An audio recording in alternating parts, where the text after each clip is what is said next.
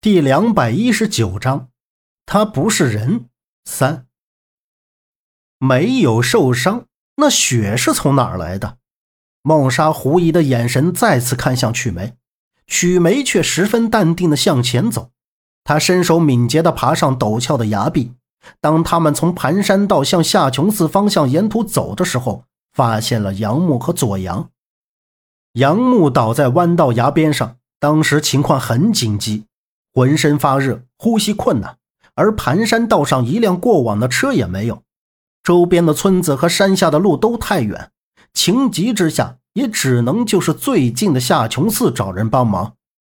周震和左阳将杨木搀扶着向前走，孟莎走了两步，发现曲梅还停在最后面，只见他的目光一直盯在杨木的身上，还露出一种惧怕的神色，似乎是怕接近杨木。这也让梦莎感到很疑惑，这个曲梅有点不正常。到了夏琼寺之后，有人跟他打招呼，他也没有回应，直接去了后院。当时那个老葛也在，是老葛找了寺院的慧恩高僧。周震，你难道就没有发现什么出来吗？梦莎看向周震问道。周震搔搔头，直视梦莎道：“哎。”你这么说，还真的有特别的地方。对，杨木手里那玉虎。玉虎，杨木下意识的去摸，他昏迷的时候意识一直都在玉壶里，所以那些看到、听到的所有的一切都可能是真的。此刻，玉虎就在自己的手边，他拿起玉虎放在自己的眼前看了一下。然后又注意到自己左手掌一大块深深的紫青色印痕，这才感觉到掌心传来的疼痛，应该是紧紧握着玉虎弄出来的。这跟那个有什么关系？梦莎瞪了一眼周震，然后走到桌边去倒水。当然有关系了，你没看到那曲梅跪在杨木旁边，双手掰着杨木的手，想取走玉虎。我当时以为他在给杨木擦汗。现在想想，他出去的时候样子很吓人。我跟他说话，他很紧张的就离开了。还有，他袖子里好像藏了什么东西，但不是玉虎。周震回想着上午所看到的一幕，左阳扑腾从炕上跳下来，像是察觉到了什么，对他们喝道：“哎，我看到了，那是一把刀子。”周震、孟莎同时看向左阳，杨木也是一愣，心想。难道曲梅要对自己下手，还是他另有什么目的？杨木眼睛眨了眨，问道：“那现在曲梅呢？”我中午去了前面问了，都说没看到曲梅，而且老葛也不在寺院。孟莎靠在桌子边说道：“那小陈呢？还有葛所长他们在哪儿？”杨木继续问道。周震凑过去，小声的说道。听说葛所长昨天回来后，把盗窃的事情交给了老葛，他连夜就离开了夏琼寺。研究所的人说是回河北处理点事情，我想他一定是跟踪葛所长去了。我在老捷报的排气管上发现了这个。周震说着，从裤兜里掏出一张皱巴巴的纸，这纸上只写了两个字：“放心。”他去了河北范围，应该是安全的。现在一个非常的重要事情，我想问你，杨默，在医院追杀你的人跑了，医院的大火也是他放的。我现在想知道，这个人是不是与河南黑矿区要杀你的人是同一个人？孟莎走到炕边，凝望杨木道。周震瞅着孟莎，又看向炕上的杨木。上次那什么鬼庄，我记得你就说过你被人追杀，难道也是这个人？这人到底为什么要杀你？这人应该不是想要杀死我，是想绑走我。我觉得这人一定跟我的父亲有关。杨木闪烁着目光，肯定道。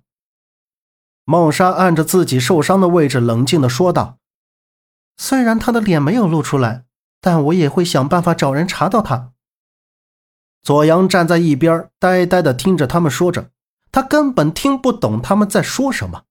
眼神扫了这边，扫那边，看他们一个个表情严肃，自己也就不插嘴了。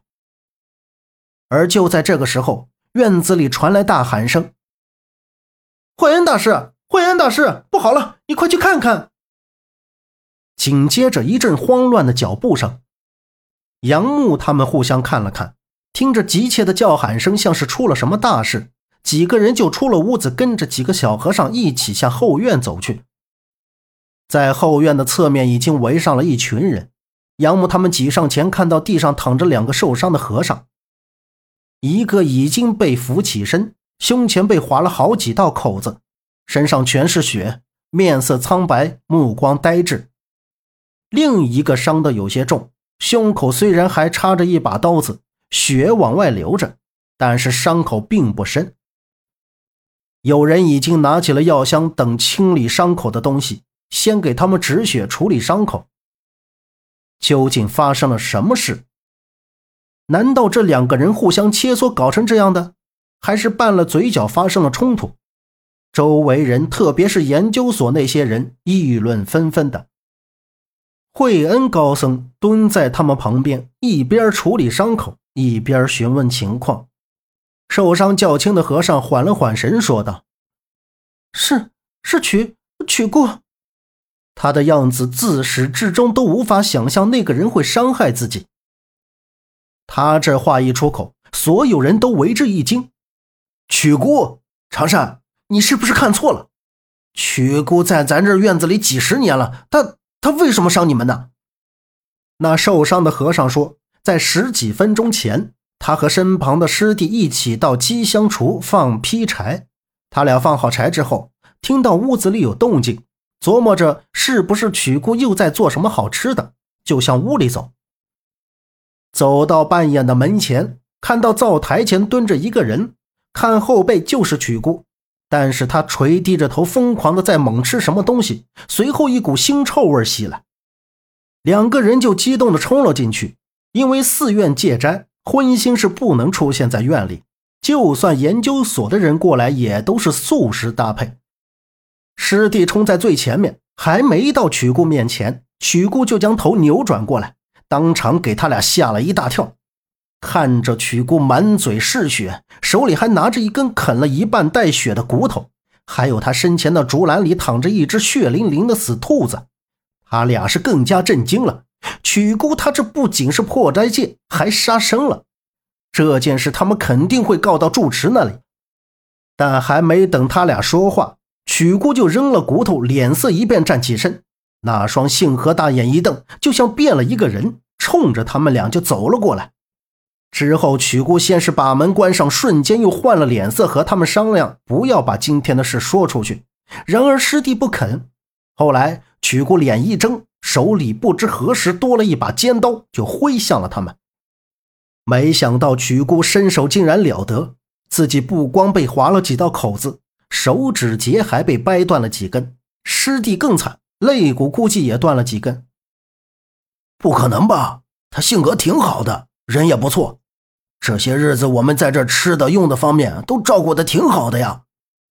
研究所一个憨厚的中年人说道：“是啊，是啊。”还有一些人跟着附和道：“大家都不相信许梅能做出这种事情来。”惠恩高僧就叫人去找曲梅过来。